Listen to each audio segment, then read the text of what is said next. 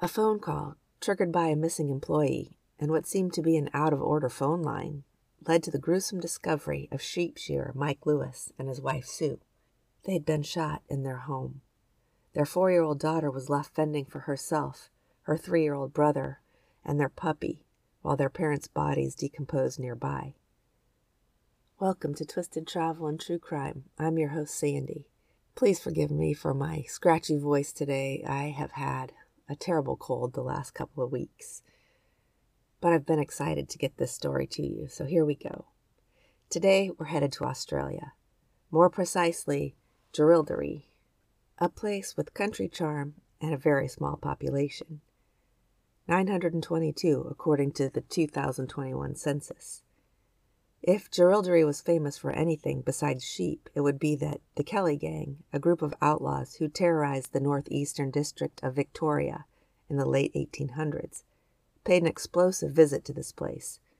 They robbed the bank, taking more than 30 residents hostage after locking the local police inside their own cell. After which, Ned Kelly, the leader of the outlaws, tried to get the editor of the local newspaper to print his manifesto in which he attempted to justify his murderous actions. According to the manifesto, the outlaw had many reasons for doing what he did, and to be honest, some of them were a lot better than the reasons for the murder in today's episode. Like I said, Jerilderie, Australia is tiny, a small farming town out in the middle of nowhere. In 1978, Mick and Susan Lewis lived there on a secluded homestead with their two children. Mick, the head of the household, was a sheep shearer a hard worker who drank as hard as he worked and often gambled away his earnings. He seemed to be a better sheep shearer and a thief than he was a husband or citizen, having been arrested multiple times for sheep theft and stumbling home late at night after spending or losing money at his favorite local pub. While Mick was known as one of the best sheep shearers in the district, having worked with them since he was a young teen, his wife, also a local, was known for her gardening and homesteading skills. They had both grown up country tough, having had to work hard for everything they had. They rented a small home in Summerfield Station, paying $15 a week in rent to their landlord, a woman who lived about a kilometer away. In 1978, that was a hell of a deal, but there was a bit more to it. Part of the agreement was that Mick would help with different chores and tractor work his landlord might need. Yep, Mick did work hard, but he also played hard. He would start drinking while at work, maybe half a dozen beers, then, when finished, have another half dozen. Then he'd head to his favorite pub to continue drinking and gamble on poker or horse racing. Sue grew to have little patience for Mick's drinking. She would often show up at the pub to insist he come home, much to the amusement of his drinking friends. Sometimes she would sit outside in the car, waiting for him to finish what he always said was his last beer. That so called last beer could take an hour or more to drink, and Sue would be boiling with anger by the time Mick finally removed his lips from the bottle. On one occasion, he arrived home drunk to be met by the fury that had been building in Sue for hours. She let him have a piece of her mind. In return, he pointed a hunting rifle at his suddenly terrified wife, who ran from the house with their baby girl. Mother and daughter spent a miserable night in their car. Like a sheep who had mistaken a cactus for a cozy pillow, a much more sober and apologetic Mick approached Sue the next morning full of remorse. She agreed to return to the house only once Mick promised to get rid of his gun, which he did. Fast forward a few years to September of 1987. Sue and Mick now had two children a two year old little boy who looked just like Mick, who walked like his father, talked like him, and even had the nickname Little Mick, even though his given name was Mark. And they had their daughter Tanya, who was four and looked just like her mother. On Friday, September 29th, their spirits were high. They were heading into a long weekend. Sue took the kids to visit their grandparents in Deniliquin. By the time Mick arrived home after his long workday, Sue and the kids had already eaten dinner, and it was nearing time to go home. As the family left her parents' house, driving off together, Sue waved and called out her window to tell her parents that she'd see them again on Monday night. But that was the last time they'd see Mick and Sue alive. when the always dependable Mick didn't show up for work when scheduled the following Tuesday morning, his boss began checking in with his friends, shearers like him. They had to keep in touch with each other because sometimes work would be called off. This would happen from time to time when the sheep were too wet to be sheared. As Mick's boss spoke to his friends, he found out that one of them had been trying to reach Mick the whole weekend and couldn't get him to answer the phone. So the boss called the homestead. Getting no answer, he called the local telephone exchange. Yes, in 1978, they still had a switchboard operator. Michael Lewis's telephone line went through the Deniliquin exchange, which was a shared line. This meant there was a specific ring signal for the Summerfield homestead. The exchange supervisor rang the special signal for the house several times that morning. And finally, the very young voice of four year old Tanya Lewis came on the line. Hello? Tanya said. Hello, is your mommy at home? Yes, she is, Tanya replied, but she's asleep. Well, is Daddy there? Yeah, but he's asleep too. He's sleeping on the kitchen floor. Oh, could you go wake Mommy up for me and tell her to come to the phone? I need to tell her something. Can you do that for me? No, no, I don't like Mommy anymore because Mommy's turning black. This exchange sent alarm bells through the operator's head. The police were called and immediately made their way to the homestead. Once there, they found Mick in the kitchen. He was dead, but he didn't look like he'd been dead for very long. They walked through another door to the living room, where the two children were huddled up next to each other, looking at the officers. The police asked, Where's Mommy? The children pointed to a bedroom. Inside, Susan was laying in bed, very black and almost unrecognizable due to decomposition. The officers immediately noticed the marked difference in the state of the bodies, which told them this was a terrible domestic dispute gone wrong. They believed Mick had killed his wife a couple days before, maybe by strangulation or poisoning, and then took his own life by overdosing or using some fast acting poison or something else from the kitchen where he'd been found. At first glance, other than the bodies, there was no evidence of a crime in the house. No guns, no drugs, no poison that could be found, nothing. There was a little bit of blood underneath Mick's head as he lay in the kitchen. It seemed like he might have hit his head on the handle of the cupboard door, right above where his head lay. There didn't appear to be any blood in the bedroom either. Homicide detectives were called in from Sydney and joined the local detectives. Their first impression was domestic violence as well, but they had to wonder why would they leave the children alone in the house? Who knows what could have happened to them? Why would Mick, who by all accounts loved and cherished his children, leave them to starve? They were two and four years old, and the closest home was more than half a mile away. If they could even find their way there, they'd still have to make it past the snakes and other creepy crawlies in the Australian outback. There was some evidence in the early stages that led officers to believe that the kids had been there for a while. There were dirty diapers, as well as what would normally go inside diapers, on the floor in several different places. The refrigerator was left open, but there was very little food for the kids to eat inside. There were broken biscuits on the floor and even a partially open can of dog food. It appeared that the kids were so hungry they tried to open the dog food to eat it or maybe to feed the puppy. They wondered why Mick would leave his children alive for a few days and have the time to simmer down before he decided to take his own life.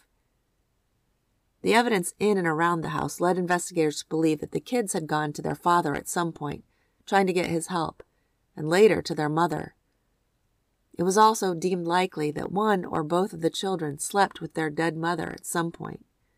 It had dropped to almost freezing over the weekend, and the nights were the coldest. They had snuggled up next to her looking for warmth. As the police tried to remove the children from the house, little Mick began crying for his mother. Tanya only kept him calm by placing their pet puppy into his arms and leading him to the police car. They didn't want the children to be taken far from the homestead because, at the time, they were the only link between their dead parents and what had happened to them. The children would be interviewed by the police, but they were too young to glean any useful information from. The kids couldn't say what day or time their parents died, and they couldn't say anything about anyone, strangers or not, having come into the house. Back at the crime scene, it was noted that Mick had fallen to the floor with food in his mouth. The oven was open and contained two plates.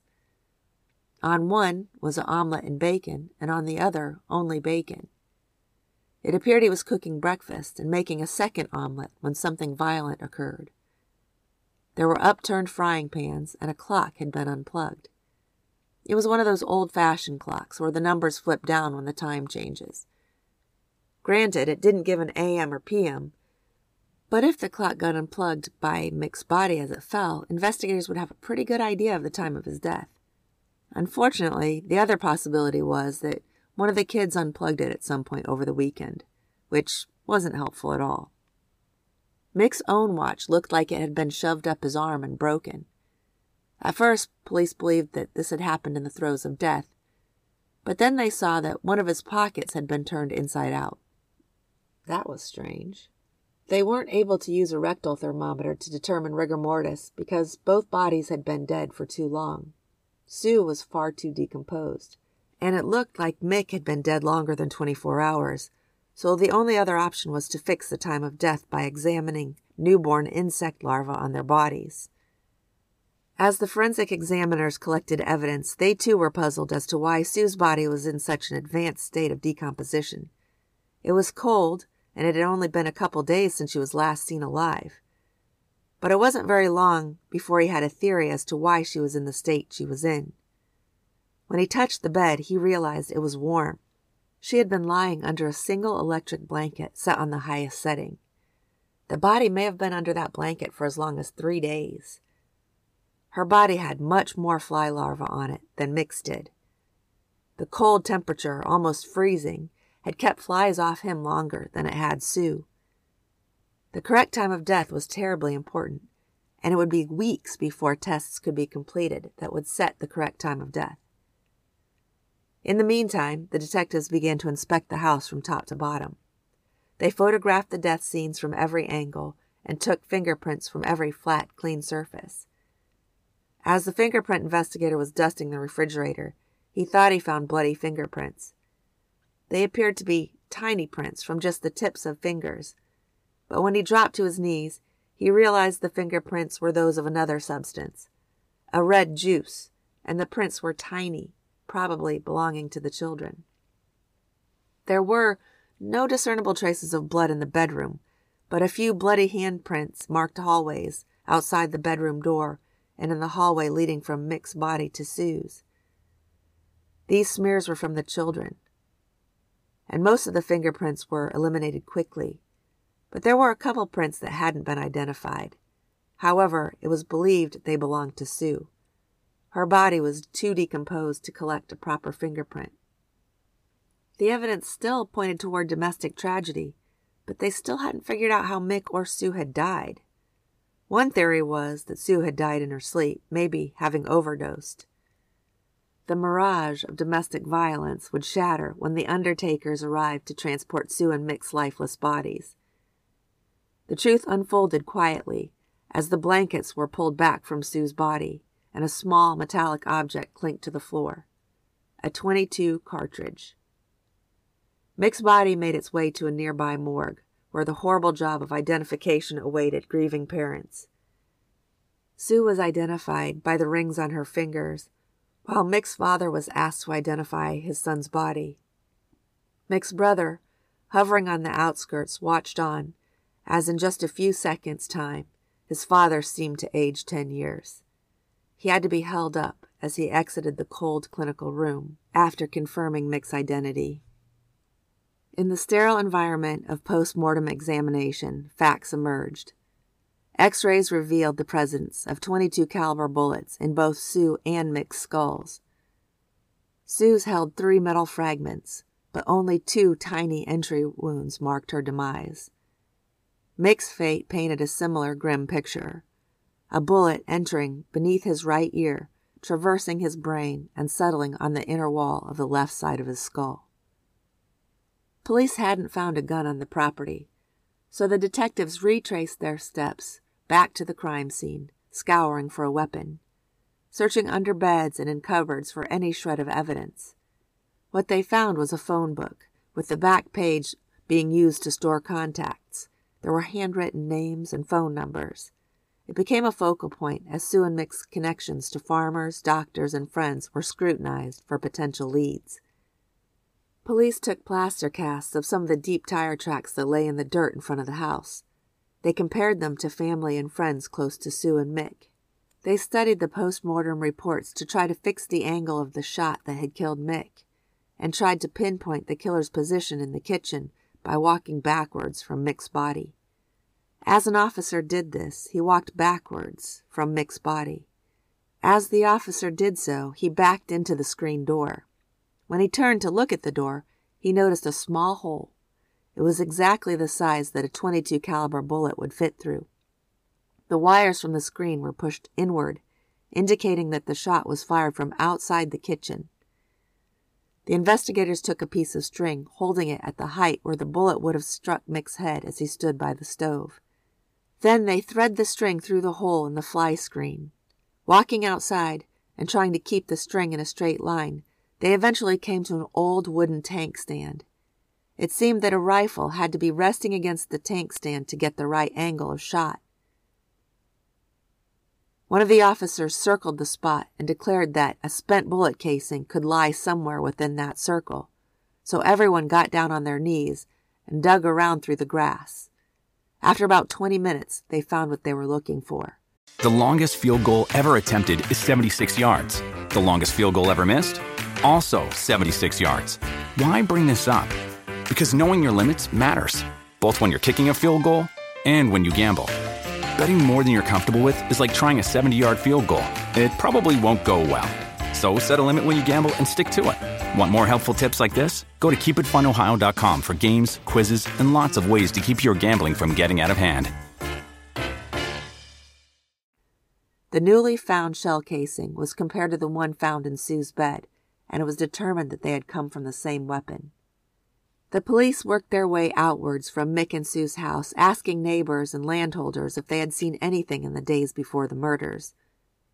Two local girls said they saw Sue driving into town on Saturday morning, and the couple's landlady on the adjoining farm believed she saw Mick on Saturday afternoon. I'm telling you right now that they were both mistaken. Witness testimony is often wrong, not intentionally, but because our memories are flawed. Neither the girls or the landlady saw Mick or Sue that day. But at this point, the time of death hadn't been determined. However, the investigation team thought they had enough evidence to reconstruct the murders. Picture this Mick, alone in the kitchen, sizzling bacon on the stove, and possibly drunkenly crafting an omelet. One had already been cooked and left in the oven to stay warm.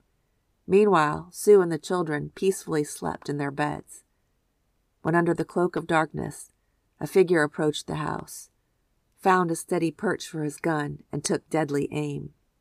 The gunshot echoed as Mick, still clutching his frying pan, crumpled to the ground, yanking the electric clock cord from the wall in his descent. As Mick lay dying on the floor, the killer walked into the kitchen, through the living room, to the bedroom where he found Sue asleep. He shot her in the head. She instinctively or subconsciously sat up, and he shot her again. She fell back dead, and the killer returned to the kitchen, searching Mick's body for money. He had been paid $200 that Friday, but the money was nowhere to be found in the house. The next step was for the investigating team to figure out what brand of 22 caliber rifle had been used in the murder. The ballistics team went to work on the evidence identifying the firearm using bullet fragments taken from the body and distinct marks known as lands and grooves. These are scratches made as the bullet moves through the barrel. In this case, it was determined that there were eight lands and grooves with a left twist. Listen, when it comes to ballistics, I'm like one of those new blank target sheets. No hits, just a lot of empty space. I will never understand ballistics, but according to the ballistics expert, this is important because those eight lands and grooves with a left twist could specify exactly which weapon was used. The spotlight now shone on an Australian made Fieldman rifle. a very rare rifle. Only 2,000 were ever produced. The hunt for the elusive killer narrowed as the detectives combed through licenses, names, and locations associated with that particular firearm. It was a task that was painstaking and time consuming.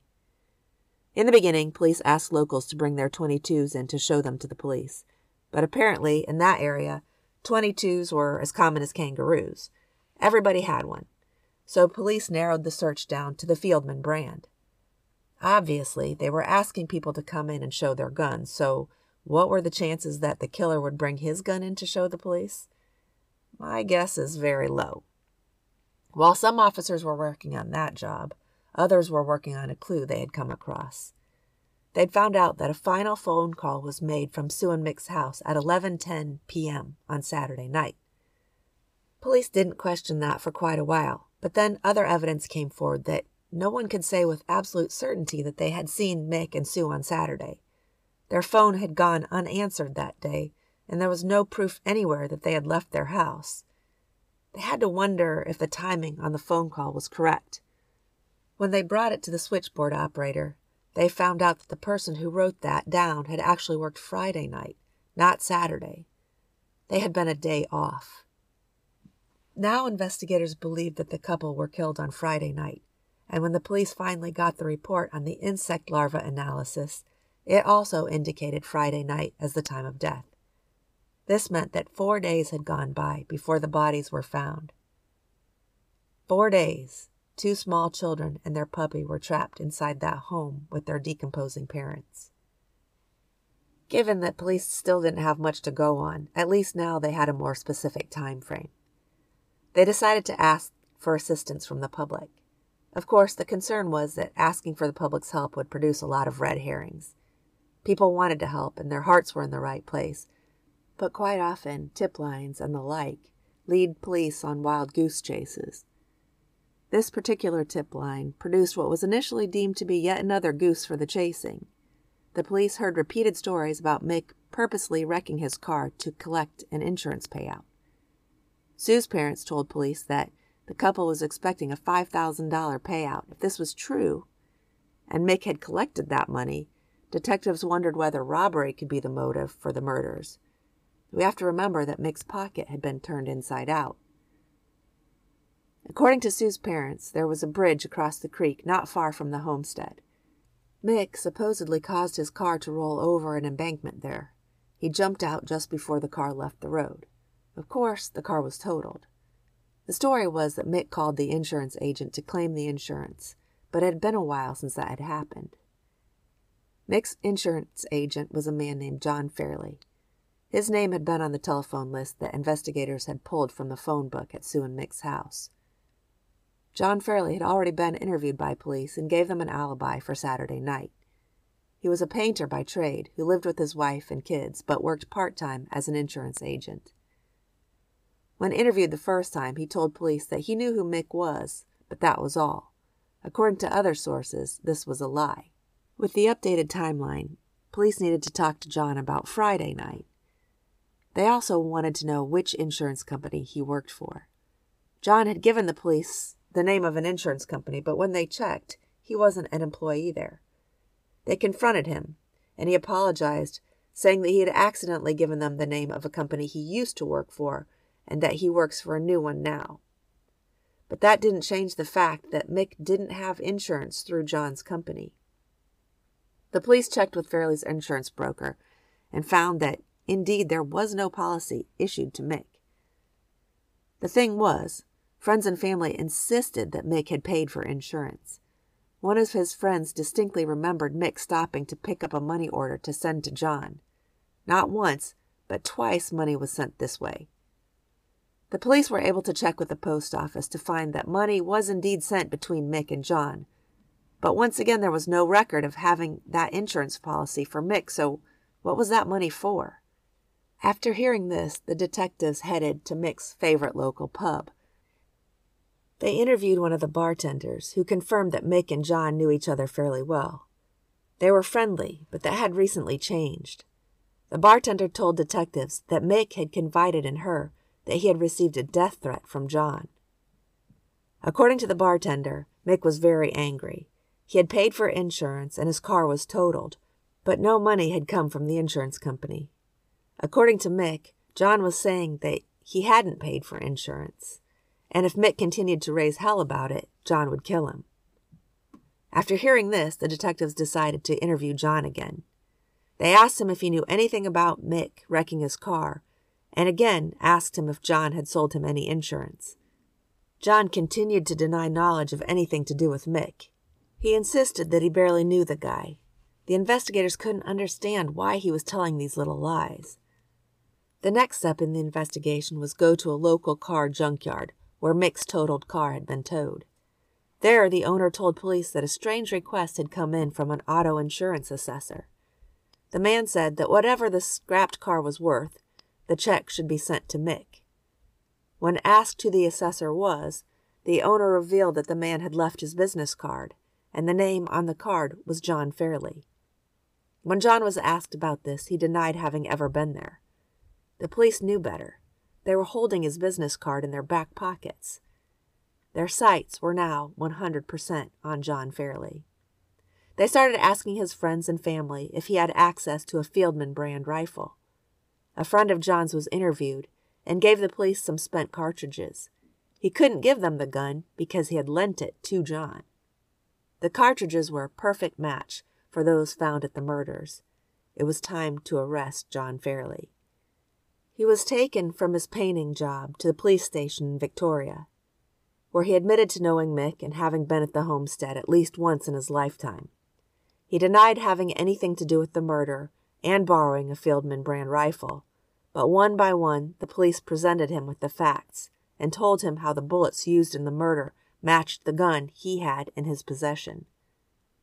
John couldn't avoid the truth any longer.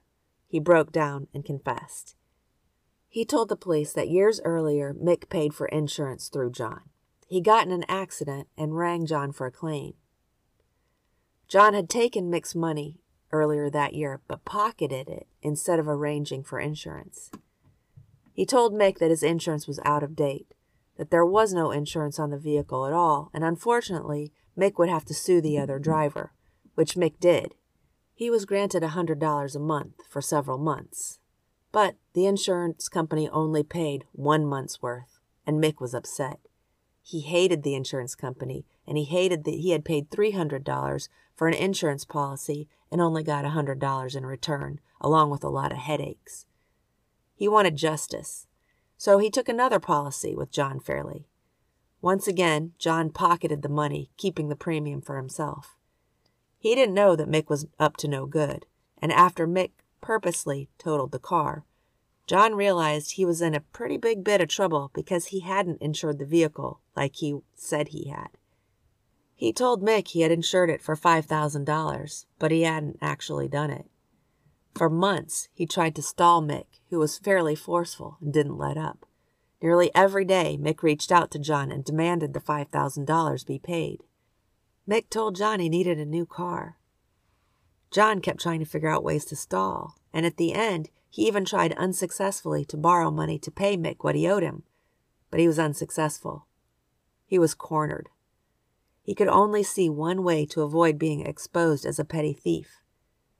He told the police that one night he'd seen Mick's car outside the local bar. He waited until Mick left and followed him home. Then he parked down the road so his car wouldn't be seen and walked to Mick's house. He had been watching from outside. He knew the property was isolated enough that there wouldn't be any neighbors who would see him lurking around the property that night. In time, he decided that that was the time and place to do what he'd been thinking about for quite some time. He had borrowed his friend's gun for a reason. He saw that Sue was in bed and Mick was in the kitchen preparing bacon and eggs. He stood, leaning against the tank stand, and fired through the screen door, killing Mick instantly with one shot to the back of the head. He walked through the rest of the house, past the children who were sleeping in another room, and shot Sue while she lay sleeping in her bed. He couldn't say for sure whether the children were there or not. He left, not caring. They may have starved, they may have frozen, but he didn't care. He had shot a mother and father just because he didn't want to get caught stealing a few hundred dollars. I can't help but think about what if John had mustered the courage to confess his theft to Mick? Would Mick, a former sheep thief with his own skeletons, have extended forgiveness and struck some type of deal with John? Maybe Mick's checkered past would have swayed him toward forgiveness and understanding, but John was far too selfish to consider that possibility. He killed Mick because he didn't want to get caught stealing, then killed Sue because he knew Sue would likely have pointed to him as a suspect.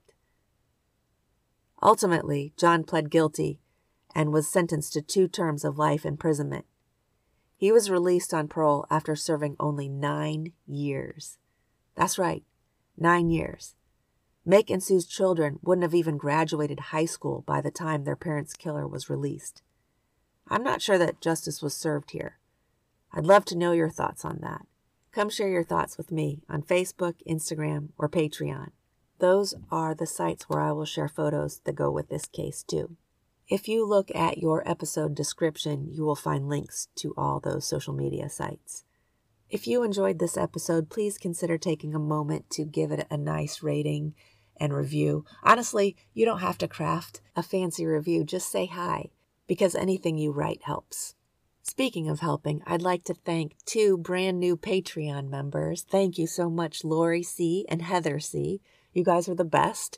I truly appreciate your support. And to all of you still listening, I wish you all fair winds, following seas, and safe travels of all kinds. Take care.